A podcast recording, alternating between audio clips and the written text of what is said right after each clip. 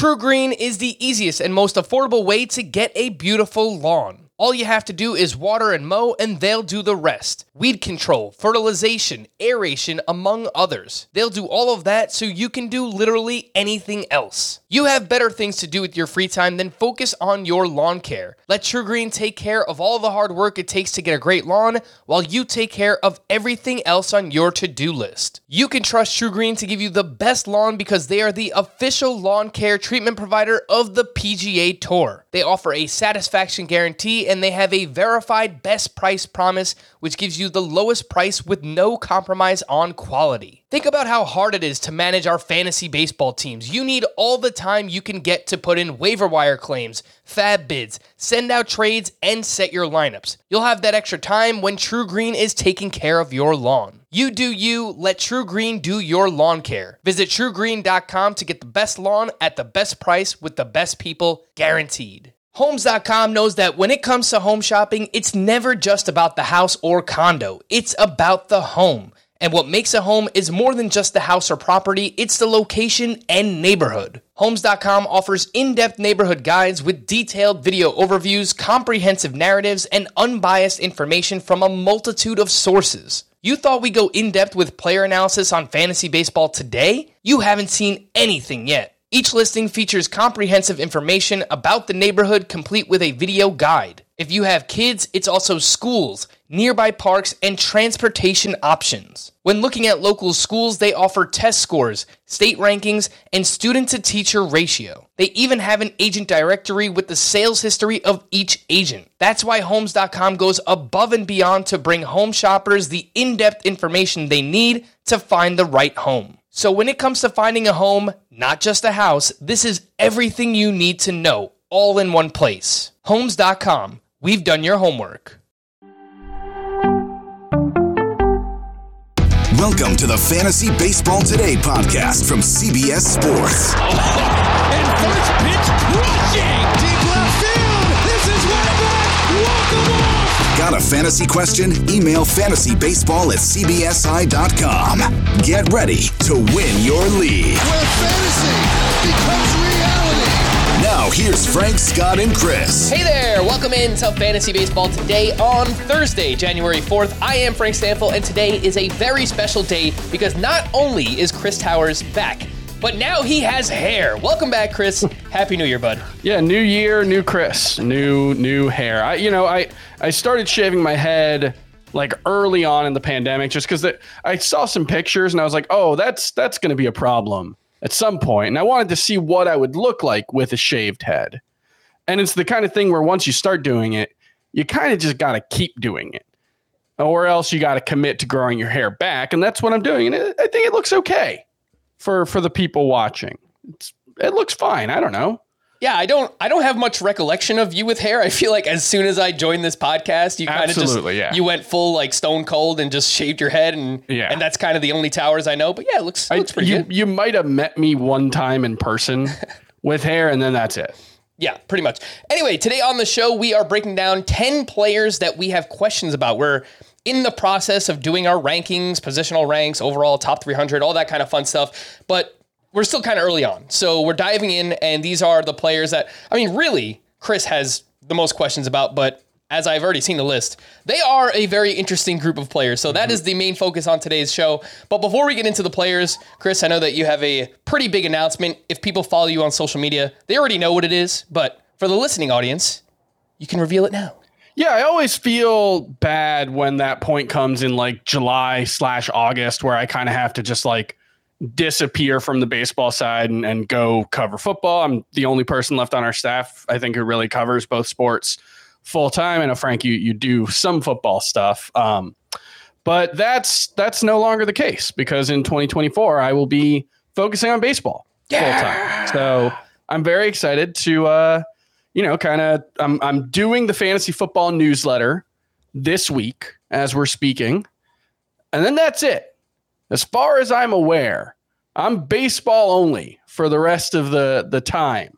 So I'm looking forward to it. I'm really excited to, be able to continue to pod with you and Scott. And, I have a great time here. I love our audience, and to be able to give it my full undivided attention for forever, hopefully.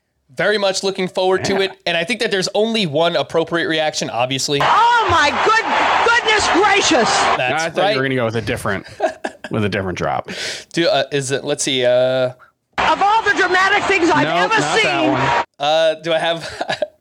I only have a few over here. I don't know which one you're looking for. Shallow.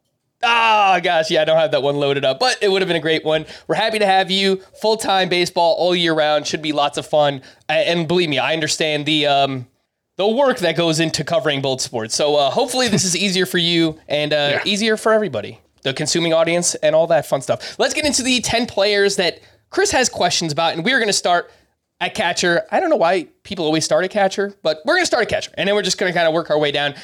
JT Realmuto, who this past season had a fine season. He hit .252. He had 20 home runs, 70 runs scored, 16 steals. No longer a standout at the position in terms of playing time. His 540 plate appearances were seventh most at the position. He's getting up there in age. He turns 33 years old in March, which for a catcher, I mean, that could be a pretty scary time. Chris, what are some of the biggest questions that you have regarding JT Realmuto? Well, I just think it's mostly interesting that he had another JT Realmuto season, right? Like, and it's not like, you know, obviously the counting stats weren't great. Only 70 runs, 63 RBI. But now he's all of a sudden, you know, 3 rounds behind Adley Rutschman or 2 rounds behind Adley Rutschman in NFC ADP, 71 versus 50.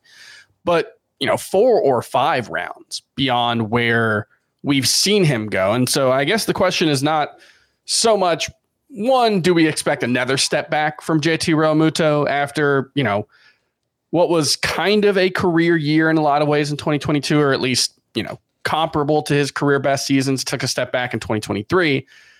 Does his price reflect, one, the expectation that at 33 he's going to take another step back? Or, and I think this might be the answer, do we just feel a little better about some of the other options at catcher in a way that makes, you know, reaching on Realmuto and the, you know, the out of position stolen base production that we get from him and all that, does that make that a little less relevant? I think it's probably a combination of both things. Again, turning 33 years old in March, it's kind of a scary time for a catcher. With that being said, I mean, the sprint speed was still elite and he still had 16 steals. So frankly, given how fast he was, I'm surprised he didn't steal more than 16 bases based on just like the new rules and the new environment. But catcher does feel pretty good. Maybe famous last words, but like the top of the position, obviously there's Rutschman, William Contreras, Will Smith. I mean, in that Dodger lineup with those counting stats, it's going to be awesome.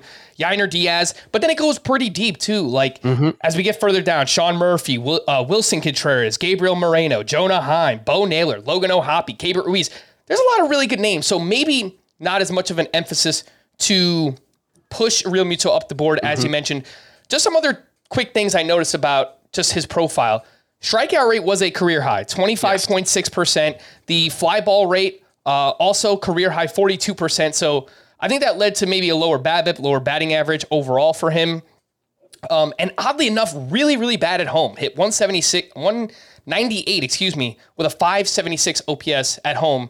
That was much better in 2022. So, like, there are some, I guess, kind of bad signs. I think he could regress the other way and get better at home. Overall, I'm not really worried. Like, if this is his ADP, I could see drafting him at that point in, like, a two-catcher league. Yeah, and that's what I'm saying. You know, I think the way we, you know, set this up, it might be like players we're scared of, but that's not really. It's mostly just players that I think are really interesting as I'm going through the rankings process and guys that, you know, I'm sure you and Scott have talked a ton about a bunch of the guys that we're going to talk about throughout the offseason. So this is mostly, you know, as I'm getting back to the process of putting together rankings and kind of catching myself back up, you know, these were guys that stood out. And I think Realmuto's price, like obviously the strikeout rate jumping back up to 25.6%, like you said, a career high, although right in line with 2020, 2021, when he was 24.6, 24%. The quality of contact data was actually close to the best that he's had in his career. You know, the expected woba on contact, 421, is actually the second best that we've seen from him. And when you start diving into like some of the granular plate discipline stuff, you know, his his zone contact rate, his end zone swing rate, his chase rate, all that stuff more or less looks like it has in the past. So I'm not sure the strikeout rate is necessarily indicative of like a declining skill set as much as it was maybe what he did in 2022 wasn't sustainable. But I will say, I think at his price, I think drafting him is pretty reasonable. Mm-hmm. So that ADP since December 1st for JT Realmuto over at the NFBC, 73.1 as the second catcher off the board, going just ahead of William Contreras and Will Smith. Let's move on to the first baseman you have on this list, and that is Christian Encarnacion-Strand, who just turned 24 years old, had a massive season in the minors, and then got called up, and actually looked pretty good with the Reds as well. So in 63 games, hit .270 with 13 home runs. I know he finished really strong his final 24 games. He hit .333, 9 of those 13 home runs, and OPS over 1,000 during that time. If you combine his major and minor league season, 33 home runs. So there is legit power here. Hits a lot of line drives. I think there's upside for batting average. Obviously, it's a great ballpark as well. The problem, which is what we've talked about a lot this offseason already, is this logjam of playing time with the Cincinnati Reds, because for some reason they went out and signed Jeimer Candelario, and that's not a knock on Candelario. I think he's a fine player. It just felt like something the Reds really did not need at all. So they have Candelario, they have Matt McClain and Ellie De La Cruz, who are going to play up the middle in the infield. They still have Noelvi Marte, who was a really regarded prospect.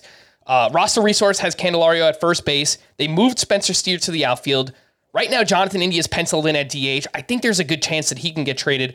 But the way things are currently constituted, there is a logjam here. And I think one of or multiple of CES and Noelvi Marte and Spencer Steer are probably going to lose some playing time. Yeah, and it's, you know, Encarnacion-Strand hasn't really played much in the outfield. I mean, a couple dozen innings between the majors and the minors. So I don't know how realistic that would be for him. Yeah, there's just a lot of moving pieces here. And there was the quote from the Reds GM where it was basically, we don't expect to make any more moves this offseason, which is stunning given the number of guys that they have in their lineup. You know, like it would be one thing if CES could play right field, you know, then it would be a little easier to get his bat in the lineup. But, you know, as things stand, he's like a 10th round pick in NFC ADP, and he's gone as early as I guess it would be the 5th round in, you know, that's a 15-team league. So it's actually, well, like an 8th round pick at 130th overall in a 15-team format, 10th round in a 12-team format. And I have some concerns about that kind of investment in an all or nothing kind of power hitter who may not play every day. You know, and it's the kind of thing where playing time concerns tend to figure themselves out, right? Like if Christian Encarnacion is an 850 OPS bat and hits 30 home runs. Yeah, it might be frustrating when in the first 3 weeks of the season he gets 5 days off. By June, that'll probably not be an issue one way or the other. If it's he's just too good to take out of the lineup, if it's just someone gets hurt, life finds a way. And so it's less that concern and more the concern that if he gets off to a slow start, demotion is well within the realm of possibility, even for, you know, a guy that we all really like and think he's talented and the Reds really like. That's the concern when you're talking about a situation with this much uncertainty about playing time. Is it's not necessarily, is he going to play 4 days a week the whole season? Because that's unlikely. Most teams don't do that.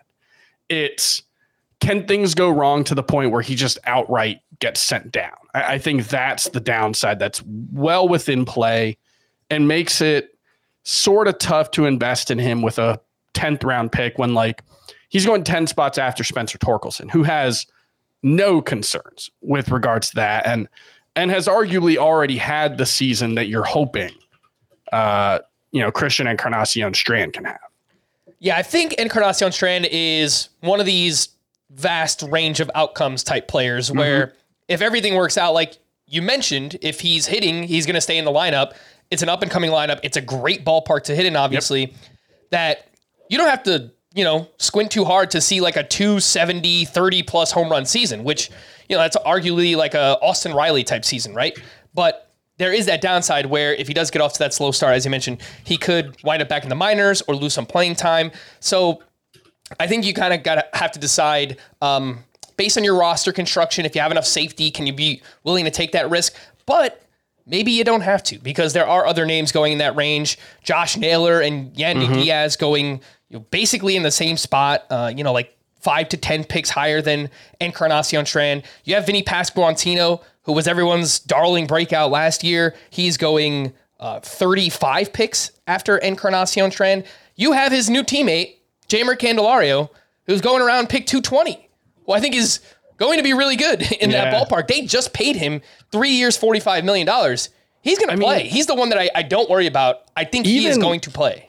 You talk about, like, I know there are reasons to be skeptical of what Isaac Paredes did last year, but that's another guy who had the season we're hoping Christian Encarnacion-Strand can have.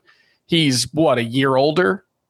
Doesn't play in as good of a ballpark, probably not as good of a lineup if everything goes right for the Reds. But, if Christian Encarnacion-Strand at the end of 2024 has 31 homers, 98 RBI, and hits 250, we're probably pretty happy with that. And that's what Isaac Paredes just did. And that's one where there is value in going beyond the surface level numbers when it comes to the StatCast stuff, because Isaac Paredes is never going to look good by the StatCast data, because he's just a pull ball merchant on the fly ball side. And so, if anything changes there, he's got a very narrow margin for error in a way that Christian Encarnacion-Strand probably has more raw power. But yeah, that's one that, he's going, 40 or 50 picks later than Encarnacion-Strand. And so that's where, like, paying up for Encarnacion-Strand just doesn't feel super great for me. Yeah. And to be very clear, I do think Encarnacion-Strand is a really talented player, but you have to kind of weigh the opportunity cost of where he's going in the top 10 or top 12 rounds, and to go along with that downside in terms of the playing time risk. Let's move on to second base, Ha-seong Kim, who actually has second, third, and shortstop eligibility on CBS. Just had a huge season, finished as the fifth best second baseman in Roto, the eighth best second baseman in head-to-head points leagues, hit 260, 17 home runs, 38 steals, and this is closer to the player that he was in KBO, where we saw a little bit more power. And frankly, I don't know that anyone would have projected like 38 steals, even in the best outcome for Ha-seong Kim. But it seems like the Padres kind of had that green light, and he was obviously part of that. But there are questions. He doesn't hit the ball very hard at all. Does he project more for like 10 to 12 home runs rather than like close to 20 home runs? Big splits issues with him, too, that I noticed. Yes. What other questions or anything else that I've mentioned has you worried, or not worried technically, but just things that are on your mind regarding Ha-seong Kim? It's kind of the whole package, right? Because like you said, the 38 stolen bases, I mean, that it's not fair to say it came out of nowhere, because he's a pretty athletic dude, but like he's 79th percentile in sprint speed. We're not talking about, Trey Turner, who actually stole significantly fewer bases. So I have concerns about whether the 38 stolen bases are going to come back. Is the Padres offense going to necessitate him running that much? That's a question with Juan Soto gone. And for me, I think the other thing would just be the power. I don't really buy the gains that he made as a power hitter. It was a lot of damage against left-handed pitchers. Like you said, it was, I think, 8 of his 17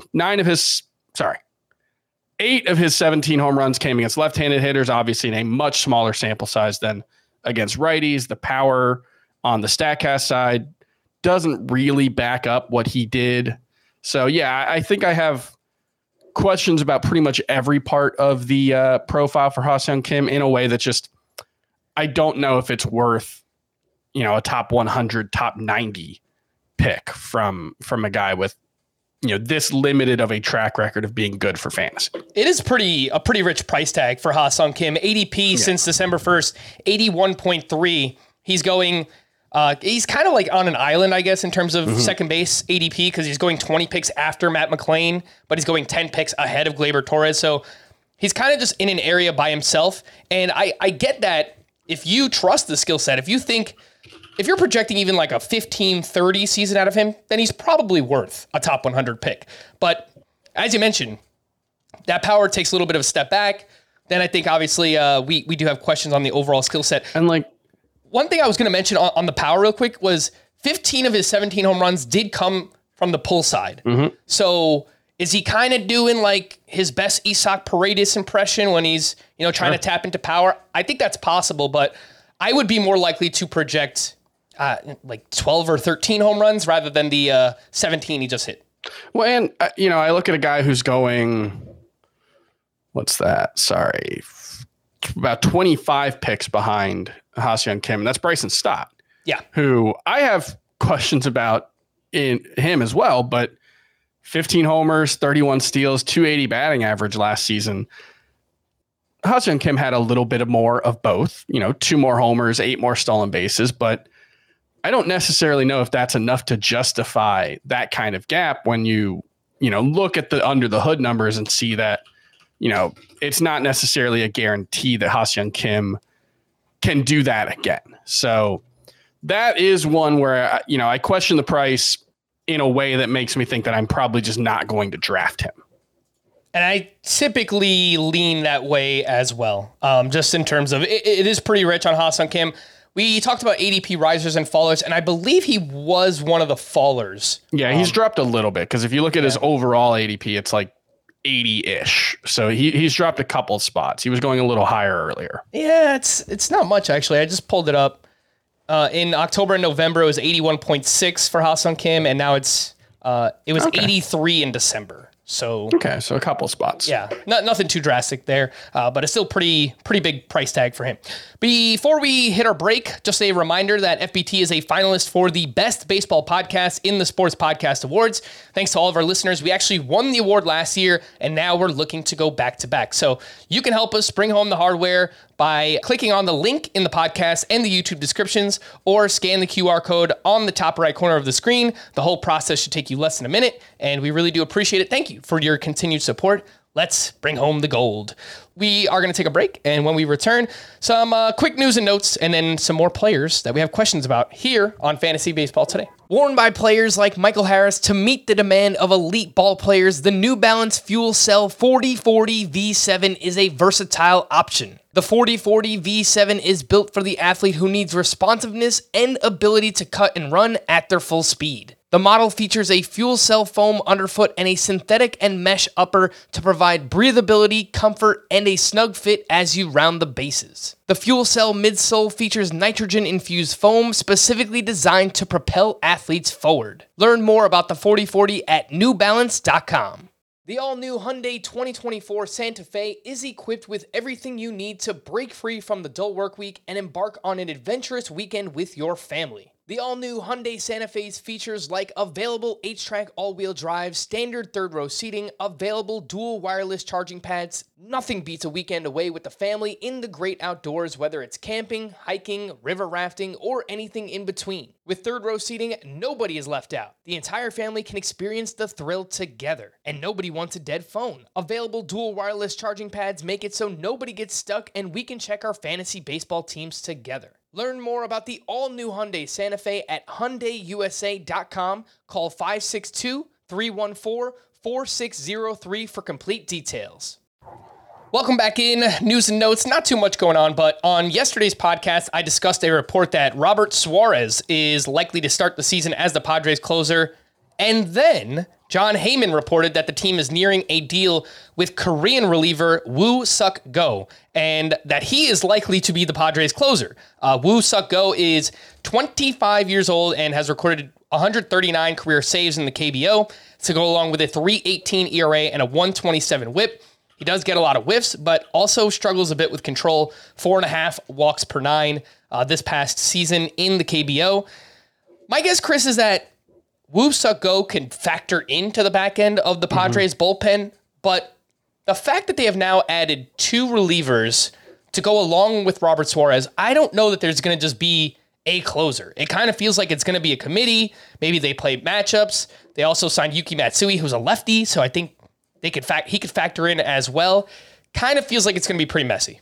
Yeah, that's not a situation where I would expect an obvious closer, at least, you know, projecting out from January. We might get to spring training and they lean in one specific direction. But this is, if you're drafting right now, if you're drafting in early February, it's a, hey, throw a late round dart at Suarez or Matsui or Go and just see. You know, it's not a situation where I would feel confident projecting any of them to be a closer, especially do any of those guys necessarily profile as a guy that you can feel confident will remain a closer the rest of the season. That's also part of it is, you know, the bullpen is not the strength of the Padres organization right now. All right. Mets prospect Ronny Mauricio is expected to be sidelined 6 to 8 months after undergoing surgery to repair a torn ACL. And originally, I just assumed he would miss the entire season, but now it seems like there's a chance that Ronny Mauricio is back in the second half. So he is a name that we'll watch and we'll monitor. And, you know, if he's around for August or September, he's someone that could factor in, just providing some power and speed. Yeah, no, I have some questions. You know, he's someone that, like, towards the middle part of the summer, there was a lot of why haven't the Mets called this guy up yet? And I always worry about that type of player. And then the, you know, when you read the scouting reports on him, it's a situation where the numbers seem a lot better than the scouting reports suggest. You know, there's a lot of skepticism about Ronny Mauricio in the scouting community about, you know, whether he's got the hit tool in particular to make the power play up, or if he's kind of had to sell out for power throughout his prospect career in a way that makes it unlikely to work at the major league level. But yeah, if he's ready by August, you know, the Mets seem like they'll be in a situation where he's likely to get an opportunity. All right. Everything else, pretty quiet as of now. We're still waiting on Blake Snell and Cody Bellinger. I believe both of them have Scott Boras as their agent, so we're probably going to be waiting quite a bit. But let's continue on the other players that we have questions about, and we are on to third base, and which brings us to Jake Burger, who this past season had a breakout year, hit 250, 34 home runs, 80 RBIs. The expected numbers actually were really good. 268 expected BA, 506 xLug. He hits the ball extremely hard. Barrel rate was 6th best in baseball. His max EV also ranked 6th best in all of baseball. But he kind of changed his profile. He didn't kind of. He completely changed his profile once he went to the Marlins, where in 53 games with them, he hit 303, 9 homers, lowered his strikeout rate from 32% with the White Sox down to 22% with the Marlins. So I think trying to project which burger we're going to get, you know, is it a Big Mac? Is burger? Sorry, that was a stupid joke. Trying to figure out which version of him we're going to get, I think is tough. But Chris, I do feel that either way, we are going to get a productive player. Yeah, it seems like a fairly. It's hard to call anyone with a, you know, career 29% strikeout rate a high floor player, because that's a high variance approach, and especially because he doesn't walk much. Plays in a bad park, plays in a bad lineup. There's a lot going against him. So the biggest question for me is just how much of that improvement in strikeout rate we can actually project moving forward. Because if he's going to be a legitimate, maybe not 22% strikeout rate like he was after the trade, but if it's more like 24, 25% without sacrificing much power, which is what we saw from him, you know, in the second half after the trade to the Marlins, that's a really interesting player, because that's where you start to talk about, okay, I can get 25 to 30 home runs from this guy, and I can potentially get a useful batting average. Whereas, you know, otherwise, I think we'd probably be projecting him for like a 240-ish batting average moving forward. And that's relatively easy to find, or at least relatively easy to replace at a relatively cheap cost. So he's our third baseman 15. In AFC ADP or NFC ADP right now. Sorry, I got confused which conference it was. But, like, you know, he's just ahead of Max Muncy in the overall ADP rankings. I don't know if it's changed since December 1st, but, you know, that's one where, like, if that strikeout rate and that batting average can be a little more projectable, you know, if you could project him for a 270 batting average rather than 240-ish, he starts to look like a really good value there. Yeah, I like everything about the player. Again, even if the strikeout gains don't remain, that power is absolutely legit. It's backed up by all of the StatCast metrics that we have, right? So, you know, again, even if the strikeout rates go back up, we're talking whatever, it's 240, but he gives you, 35 home runs. I think that's fine too. It's also worth mentioning he was awesome in Lone Depot Park in Miami, which normally, it's not a good place to hit. He hit 385 with 4 homers and a 1033 OPS there in 25 games. So I like it. I like the cost. Since December 1st, it's 161.6 for Jake Burger, and he kind of represents the start of a new tier at the position because the way it breaks down, Josh Young and Spencer Steer, they go around picks 105, 110. Then there is not another third base eligible player drafted for the next 50 plus picks, down to 161 where we see Jake Burger, and then he's going just ahead of Alec Boehm, Noelvi Marte, who I think is interesting in his own right, but has some of those same concerns as Encarnacion-Strand. Max Muncy going a little bit lower. Muncy, I think, a little bit more proven in terms of the power. He's done it for longer, but his batting average floor is terrible. I mean, we're talking like a sub 200 hitter for Max Muncy. So I like it. Overall, I like the cost on Jake Burger. Mm-hmm.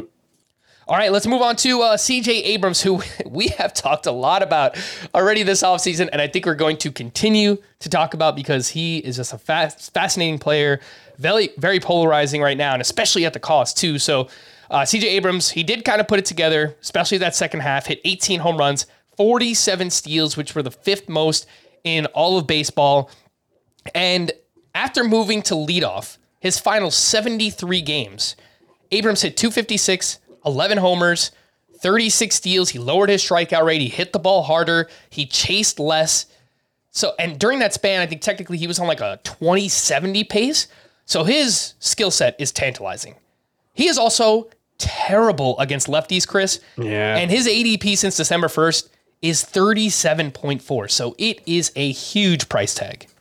Yeah, he had, I think if you just take what C.J. Abrams did last season at face value, there's not much to question in the underlying stats. Like his expected WOBA and his actual WOBA are within 2 points of each other. That does not suggest much flukiness. Obviously it was a big step forward for a guy who had really struggled in 2022. But the thing you have to remember about C.J. Abrams, and I want to get the actual numbers right because he has played 241 games at the major league level. He had played 114 games in the minors. There was a bit of prospect fatigue around C.J. Abrams, I think, especially in the fantasy community, where a lot of people entering 2022 had kind of just forgotten about him. And, it took him really heating up midseason to get back on people's radars. But he's a player who's played very, very little professional baseball, 355 games as a professional. We've been hearing about him for 4 or 5 years now, and he's been a top 25 prospect for 4 years since 2020. And so the rapid growth that he had in the second half of last season, on the one hand, you can look at it and say, well, that's just a guy finally getting consistent playing time, finally getting the reps, and finally getting up to speed. And you look at the splits, just batting out of the leadoff spot, 749 OPS. That's not asking a lot. And like you said, it was about a 20-70 pace.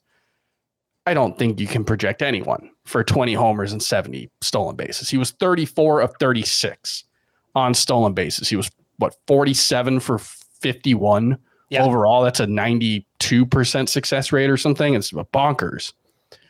I think you probably regress. You probably expect some regression in the stolen bases, but the bat is the bigger question.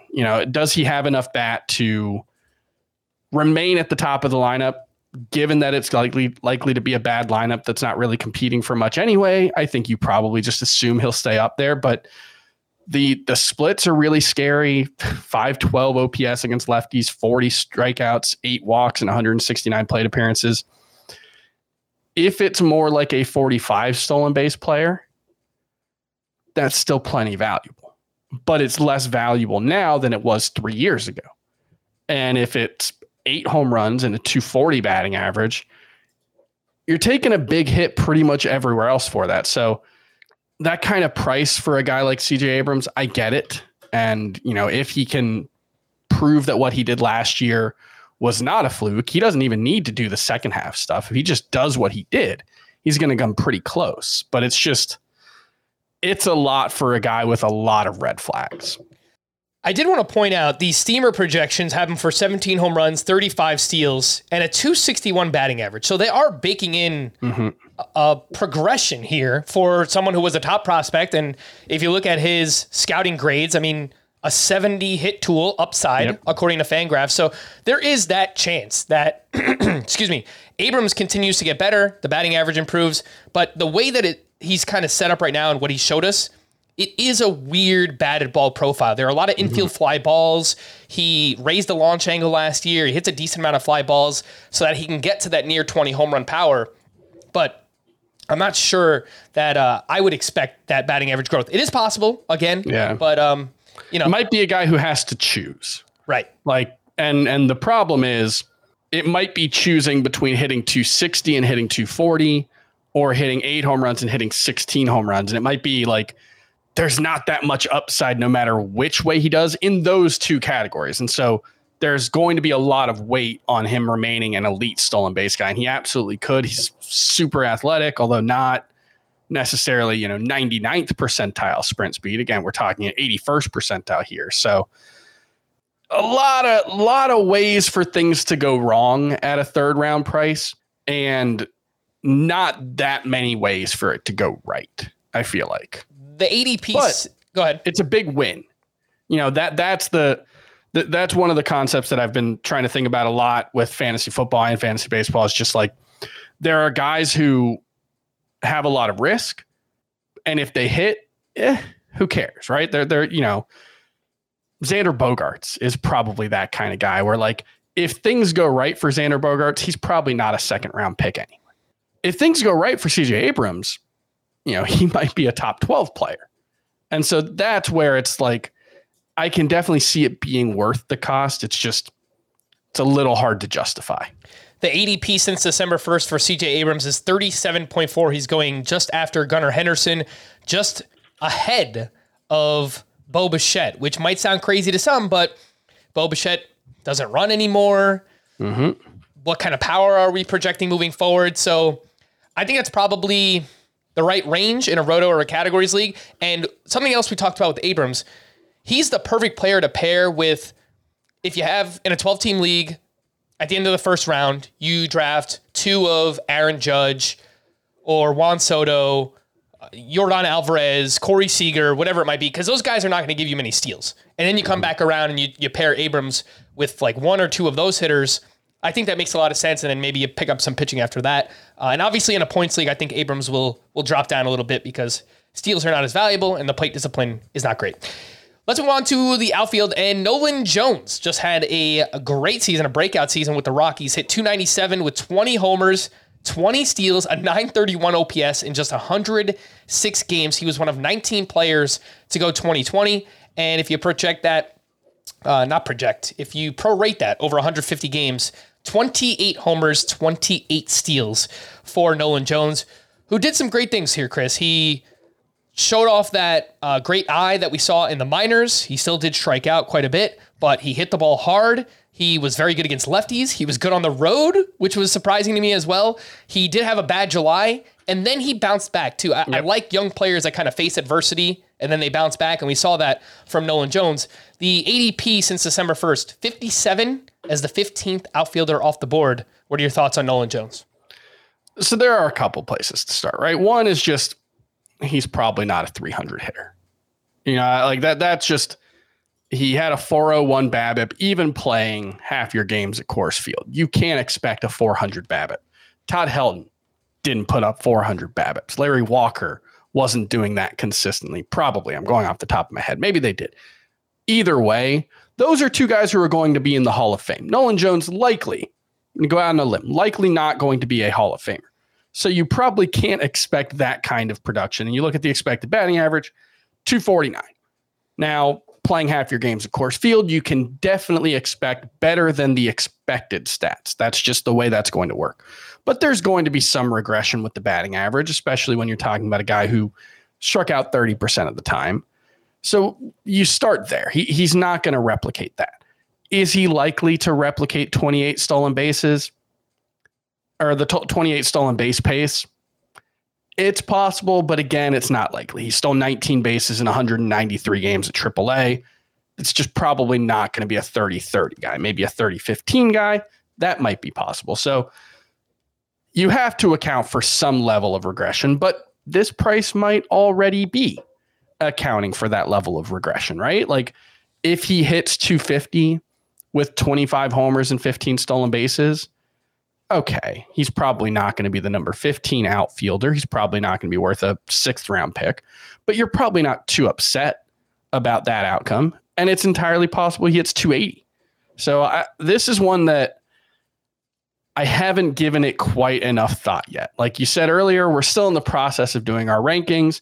I'm early in the process of doing our rankings. Those will be up on cbssports.com in a couple of weeks. He gives me indigestion when I think about him because this is one of those big hit, big miss guys. The thing about it, though, is because of Coors Field, the miss might not be that big. You know, there's still, this was what I was talking about when Nolan Jones got called up. And, you know, he was a former top prospect who the Guardians just kind of gave up on. You know, they just kind of got tired of trying to wait for him. And I think it's a situation where because of where he landed, there might just be a high enough floor that it's worth whatever kind of risk that price entails. And the Guardians have kind of had this issue for a while now where they're giving up on hitters too early and they're going to different places and they're working out. You know, Nolan Jones, I believe they traded away Junior Caminero to Tampa Bay in the Yandy Diaz trade back in the day, whatever. So they have had some issues, the Guardians have, but Nolan Jones, I think there's a lot to like. I love the fact that as a lefty, he hit lefties well. There are, the plate discipline for sure. The zone contact is not good. The strikeouts, I think, are going to be there for sure. But Steamer projects for a 348 BABIP and a 265 batting average. I think that's very fair. And I think, given his quality of contact in that ballpark, 25 to 30 home runs, 20 steals, he's 78th percentile in sprint speed. He is a fun player. Scott has kind of talked me into it, too, because Scott is big on Nolan Jones. He is a huge fan, but I'll save that for when you guys are back around together on the podcast. But, yeah, lots to like with Nolan Jones. The ADP since December 1st, 57, the 15th outfielder off the board, going 2 picks after Cody Bellinger, still a free agent, 16 picks ahead of Mike Trout. Does that surprise you, Chris, the fact that Mike Trout is down at, 73 in ADP early on? I think it's a testament to Mike Trout's greatness that it took this long for him to fall this far. Yeah. Because you look at Giancarlo Stanton back in 2017, and he was below this. I think that was the year he won the MVP, right? He had fallen into the 100 range because of injuries. And so the fact that we were still giving Mike Trout, first or second round value, despite all the time he'd missed. I mean, look, I'm going to draft Mike Trout when he's in the 70s. I'm probably going to do that. But, yeah, it makes sense. Yeah, 2017, indeed, the MVP season there for Giancarlo Stanton. Let's take our final break. When we return, the pitchers. We have 4 pitchers that we have questions about, although I'm sure we could have come up with a lot more. We'll do that after this. Okay, picture this. It's Friday afternoon when a thought hits you. I can spend another weekend doing the same old whatever, or I can hop into my all-new Hyundai Santa Fe and hit the road. With available H-Track all-wheel drive and 3-row seating, my whole family can head deep into the wild. Conquer the weekend in the all-new Hyundai Santa Fe. Visit HyundaiUSA.com or call 562-314-4603 for more details. Hyundai, there's joy in every journey. This episode is brought to you by Progressive Insurance. Whether you love true crime or comedy, celebrity interviews or news, you call the shots on what's in your podcast queue. And guess what? Now you can call them on your auto insurance too with the Name Your Price tool from Progressive. It works just the way it sounds. You tell Progressive how much you want to pay for car insurance and they'll show you coverage options that fit your budget. Get your quote today at Progressive.com to join the over 28 million drivers who trust Progressive. Progressive Casualty Insurance Company and Affiliates. Price and coverage match limited by state law. Welcome back in, and let's talk about the 4 pitchers that Chris has questions about, and we will start with Tyler Glasnow, who is now a member of the Dodgers, coming off a season with a 3.53 ERA, a 1.08 WHIP, and a career-high 120 innings pitched in the regular season. Now, if you combine some of his minor league seasons, he has thrown more than that, but if we're just looking at what he's done in the majors, he has not thrown more than 120 innings. Now, we know when Glasnow is on the mound, he is awesome. Among starting pitchers with 120 innings pitched this past season, he was second in K per nine. He was second in K minus walk rate. He was second in swinging strike rate, and he had the seventh best stuff plus at 121. Obviously now on the Dodgers, great run support. I guess defense might be a little bit shaky, but he gets so many strikeouts. Chris, this comes down to like how many starts are you projecting? Like how much are we going to get out of Glasnow? If he gives you 150, 160, he's probably going to be worth being drafted as like the 10th starting pitcher off the board. Yeah, in an era where very few pitchers throw 200, I guess he could be worth being the 10th, but that's asking something that he's never done at the major league level. Like you said, there were times. What was his career high? I think his career high is only like 130-ish, even with 155, sorry, in 2017. He threw 150 innings as long ago as Giancarlo Stanton was an MVP caliber player, or was winning MVPs anyway. So I there's no way I'm going to be able to draft him at this price. I get all the cases for him. I get how good he is. It's still number 10 starting pitcher for a guy who hasn't thrown 150 innings at any level since 2017 and whose career high in the majors is 120. There's no way I'm going to be able to do it. I get the upside. I get playing to win and not playing to not lose and all that stuff. Perhaps fitting that an ambulance goes by as we're talking about Tyler Glasnow. There's no way I can justify it. There's just, he excels at strikeouts while strikeouts are relatively easy to find. He's actually been a guy who has pitched to a higher ERA than you would expect, 3.20 over the course of his Tampa Bay Rays career, which is when they figured out how to make him good. 3.20 ERA is awesome. There's nothing wrong with that, but we're not talking about Jacob DeGrom here. And obviously Jacob DeGrom last year was going a little higher than this. He was, more like a top 20 pick. This is in the 40s. I just can't do it with Tyler Glasnow. Give me Pablo Lopez, who has his own history of injuries, but has put together full seasons before. It's not even put together a full season last year. Tyler Glasnow's just never done it. And I can't ask someone to do something they've never done when they're 30. Mm-hmm.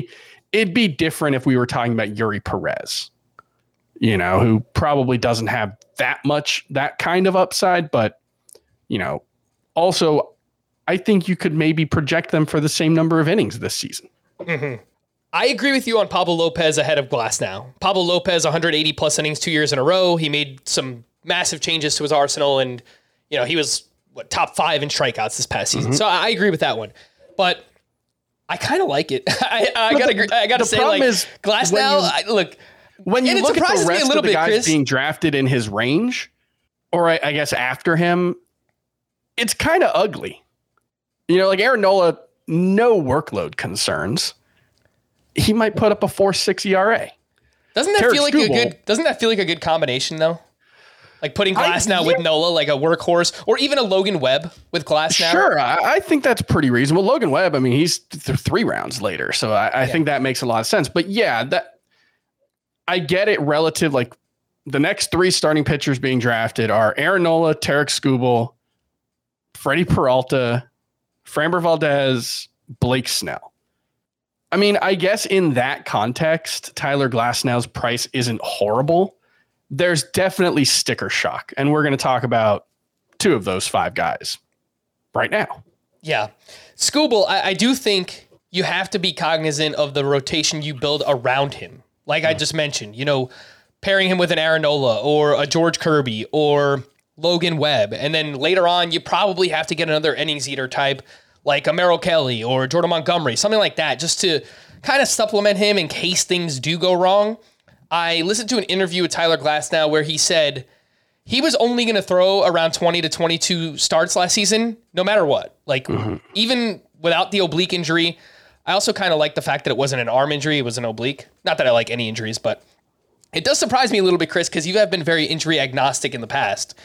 But less so about starting pitchers, okay, especially when, you know, you're talking about like repeat. We're talking about like a decade now of Tyler Glasnow. I mean, not a full decade, but 7 years since Tyler Glasnow threw 150 innings. And pitching is a really difficult thing to do. It's really hard to throw 100 miles an hour, you know, 50 times a day or every 5 days and stay healthy. And Tyler Glasnow just hasn't shown that he can do that. And so I think it's safe to assume that he cannot. And look, I think it's probably safe to assume that Mike Trout is unlikely to play 150 games this season. I don't know if cannot do is the right word for either of them, because I don't want to foreclose the possibilities. There are wide ranges of probabilities for all players. Tyler Glasnow is probably among pitchers being drafted, I don't know, in the top 100, maybe top 150, the least likely to throw 130 innings. I'd have to scroll through, but if he's not the least likely, he's not counting relief pitchers. Yeah, he is one of them for sure. Let's move on to another pitcher you already mentioned, Tarik Skubal, who is 27 years old, and he only made 15 starts in 2023 as he was returning from flexor tendon surgery. But he was amazing in those starts. A 2.80 ERA, a .90 whip, well over a strikeout per inning. If you look at among starting pitchers with 80 innings pitched last year, Skubal, it feels weird saying last year. We're only like 3 days into 2024. But Skubal ranked fifth in ERA, first in FIP, first in XFIP, first in Sierra, sixth in K per nine, second in K minus walk rate, sixth in swinging strike rate. How many innings are we going to get? I mean, it's not the same question as Tyler Glasnow, but we haven't seen Skubal throw more than 149 and a third in the majors. But for whatever reason, Steamer is projecting for 171 innings and projecting Skubal to be the fourth best starting pitcher in all of fantasy. So Steamer is in, the projections are in. Chris, where are you? I think I'm more in on him than I am on Tyler Glasnow, because at least based on what Tarik Skubal showed last season, there's not that big of a talent gap difference. Now, the difference there is Tyler Glasnow has looked like this guy since he got to the Rays, 5 seasons ago? And Tarik Skubal, there was a gigantic jump in how he pitched in 2023. It started, you know, with his brief minor league rehab appearance where we were noting that the velocity was way up. That sustained itself into the MLB's part of the schedule. And yeah, I mean, it might be a situation where the ceiling is 170 innings for Tarik Skubal, but he had been pretty healthy before 2022 when he had the flexor strain. He made 24 starts in 2019. He made 8 starts in 2020. That was the shortened season, but he was pretty much a part of their rotation throughout. He made 29 starts, 31 appearances in 2021. And then things kind of fell apart for him in 2022 when he had the elbow injury. So it's not the same kind of super lengthy injury track record with Tarik Skubal. I'm sure there were some issues throughout there, but even in 2018, you know, he made 19 appearances in college, then pitched as a pro and made 9 appearances. So have to assume he was healthy there. I haven't looked into it, but I feel okay about the innings that we're going to get from Tarik Skubal. It's just a question of how real was the jump that he made last season. It wasn't just the fastball velocity, although that was a huge part of it because his fastball had been not great before that. And all of a sudden he was getting whiffs with it. He was getting much better results. It was also the changeup, which went from a very good pitch that he threw around 15% of the time to a really, really elite pitch that he threw 25% of the time last season. 51% whiff rate, 195 expected WOBA allowed with the changeup. It was one of the best pitches in baseball. Can he keep doing that and get those kind of that kind of success over a full season? I think those are all fair questions, but the talent level looks really high, and I think there are fewer injury concerns here than there are with Glasnow. Something else interesting about Tarik Skubal is if you just kind of pair his 2022 and 2023 seasons, you get 36 starts of a 3.23 ERA, a 105 whip, 10 K per nine, really good ground ball rate, 13% swinging strike rate. It's not the uber elite pitcher that we saw towards the back half of this past season. But again, if you just kind of make that sample size a little bit larger, he's still a really, really good pitcher over the past 2 years, Tarik Skubal is. One other question I do have about him, Chris, do you think he has enough of a third pitch to kind of sustain that elite level production? I agree with you. The fastball throws it extremely hard. The changeup is elite. Maybe the best changeup in all of baseball. But is the slider good enough, right? He had a 448 slug against it, only 11% swinging strike rate. Doesn't matter. Maybe his fastball and changeup are just so good, it doesn't really matter. What do you think about the third pitch? I think the fact that he's a lefty and has a really good changeup helps. Because that can help him, you know, potentially avoid some of the platoon issues that are an issue for some lefties. And I think the slider is probably good enough. It's not a huge swing and miss pitch. And that's not necessarily surprising because, you know, he is a lefty and he's throwing it mostly to right-handed batters. And it's just not going to be as effective to the opposite hand. So I think it's reasonable to say that's not like a huge weapon, but the slider, you know, over the years, even going back to 2022 and even back to 2021, was getting good results on balls in play. And so even if it's not the swing and miss weapon, even if he has to rely on the fastball and changeup as his put away pitches more than most pitchers would, the fact that he can get soft contact with the slider, I think that's a positive. It's not as limited a repertoire as you might think just looking at the whiff rates. You know, it's a useful pitch, if not a true weapon. Skubal's ADP since December 1st is 53.4 as the SP12 off the board, which again might surprise some people. 3 picks behind Aaron Nola, 5 picks ahead of Yoshinobu Yamamoto. I mean, just take that name he's going ahead of, Yamamoto, right? I mean, we have questions there too. And I mean, at least we saw Skubal do it in the second half of the season at the major league level. So, and this isn't to knock Yamamoto. I like him too. Imagine what kind of contract Tarik Skubal would get in free agency. Right. I like what the Tigers are doing. I get that it's a big price tag, but I'm in. I'm in on. Yeah, on I think it's reasonable. Yeah, I like both him and Glasnow. Again, it's if I draft either one, I think I might draft a higher floor SP2, or I mean, if there's some way you could pull off where you get a starting pitcher ahead of those guys, like a Wheeler in round 2 or whatever, Luis Castillo, Gausman, and then you come back around and take another one of these pitchers. But if you do that, you're also investing a lot in pitching early on. So keep that in mind. Let's move on to Blake Snell, who is currently a free agent and coming off his second Cy Young award, this time in the National League, a 2.25 ERA, a 1.19 whip, 234 strikeouts, the third most strikeouts in all of baseball. And just some fun Cy Young stats. I got these per MLB.com. Snell became the first AL/NL pitcher since 1913, when earned runs became official in both leagues, to lead the majors in both ERA and walks. He also became the first pitcher since Early Wynn in 1959 to lead the majors in walks while winning the award. So just hearing those stats, it just kind of starts the questions and gets the wheels turning, like, all right, what do we do with Blake Snell? We still have to find out where he's going to wind up. The ADP since December 1st is 64.2 as the 16th starting pitcher off the board. Also the 7th player to win a Cy Young in both leagues. I think all the other ones are in the Hall of Fame, except for Max Scherzer, who almost certainly will be one day. I don't think Blake Snell is going to make the Hall of Fame. And I look, this is one that you don't want to buy Blake Snell when the price is high, and you don't want to sell Blake Snell when the price is low. And right now the price is high because he's coming off one of those seasons where I don't want to say there were not any downs along with the ups, but there were certainly fewer than we are used to. I mean, Blake Snell is a guy over the past couple of years, we've had to talk people out of dropping.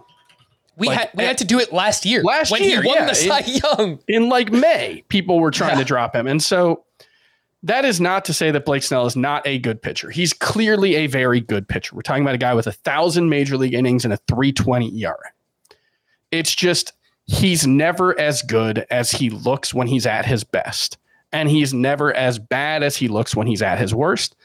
And the problem with Blake Snell is figuring out when he is going to be at his best and when he is going to be at his worst is impossible. There are a few like pitch mix things that have led to some success consistently for him, but I don't believe that any of us are good enough at predicting what's going to happen in the future to predict when you can and cannot buy Blake Snell. I think you either, if you buy him, you've got to ride the ride. And the problem is right now you're buying him at a top 70 pick. And I can't justify that.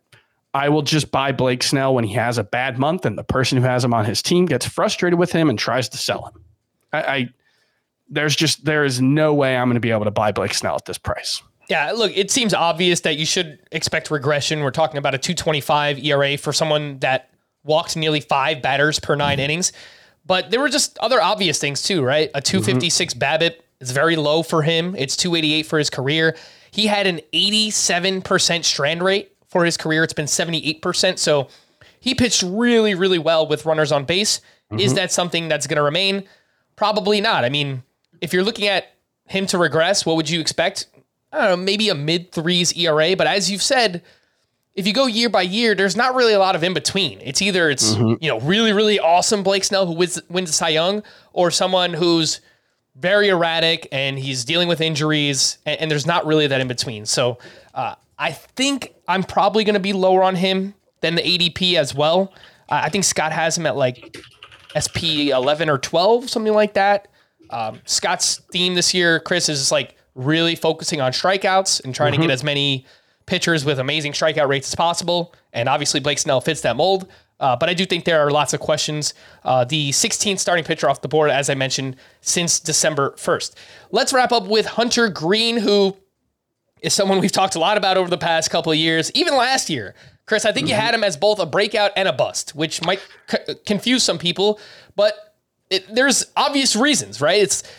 The stuff is tantalizing. The strikeout rate is amazing, but the things that go wrong for Hunter Green go really wrong. We're talking about bad control, fly ball pitcher, gives up hard contact in the worst ballpark in baseball to do those things in. So maybe one of these years he kind of figures it out and it's like a mid to high 3s ERA and he stays healthy and gives you 250 strikeouts or something like that. But to me, even as the 37th starting pitcher off the board, I think the downside is still too low until I've seen Hunter Green do it.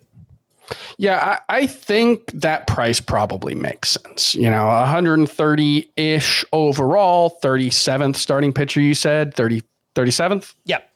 I think that's probably pretty reasonable for a guy who, if he stays healthy, and remind me what his injury was last year. It was, went on the 60-day IL with a hip injury. And then the shoulder the previous year at the end of the season. Yep. Yeah.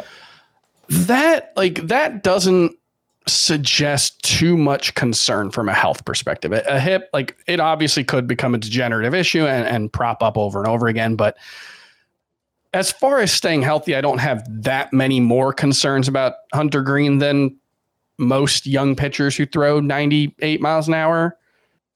Obviously pretty high risk of injury just within that cohort, of course. But for me, it's more the production. And I think he might be a guy that you just have to live with higher ERAs in particular than you might otherwise hope for. I think the whip will probably also be in the 1.2, 1.3 range rather than the 1.4 range it was last year. But I do think he could be someone who is also just a few tweaks away from really figuring things out. And so, you know, at this price, I feel like he leans more toward the breakout side than the bust side where, yeah, things can go wrong. He's going to give up a ton of home runs. That's just going to be a part of his game. He's so fastball reliant. The fastball is a fly ball pitch for him, and it gets hit hard when it gets hit. He gets a lot of whiffs with it. Probably needs to get more whiffs than he did last season, 25% whiff rate with the fastball. You probably prefer him to live more in that elite 28 to 30% range. But I do feel like there are tangible paths to improvement for Hunter Green that make him worth paying up for at the price, because you know you're going to get elite strikeouts from him. You know you're going to get at least stretches from him where he looks like an absolute ace. And if he can just avoid more of those worst case scenario outings, I think he's someone who has a lot going for him. And it's also a situation where if he can develop that changeup a little more and become a little less predictable with his pitch mix, that should also help as well. And as somebody who, again, I'm a little bit more worried about Hunter Green and the floor, you don't have to look too hard to see like a Dylan Cease 2022 season out of him, right? Where things just kind of break right and he has this massive strikeout season. That's definitely within the range of outcomes for Hunter Green. And the price tag is interesting.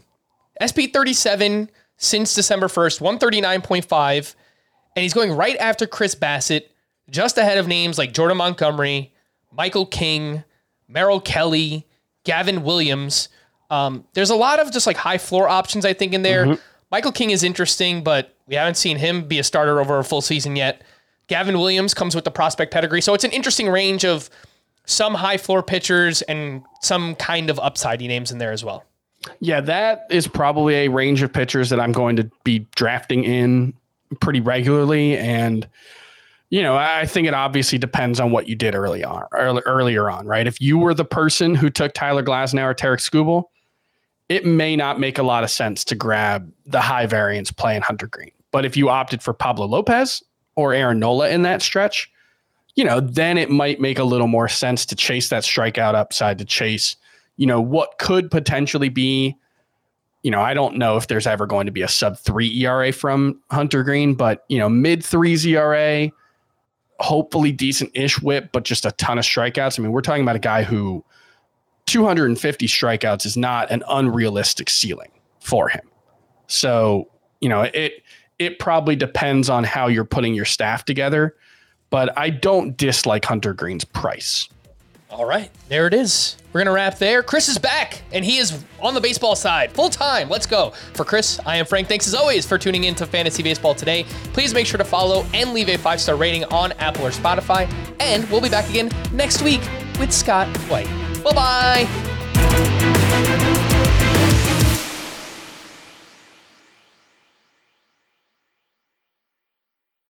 World of Sonic the Hedgehog, a new hero arrives. I am ready.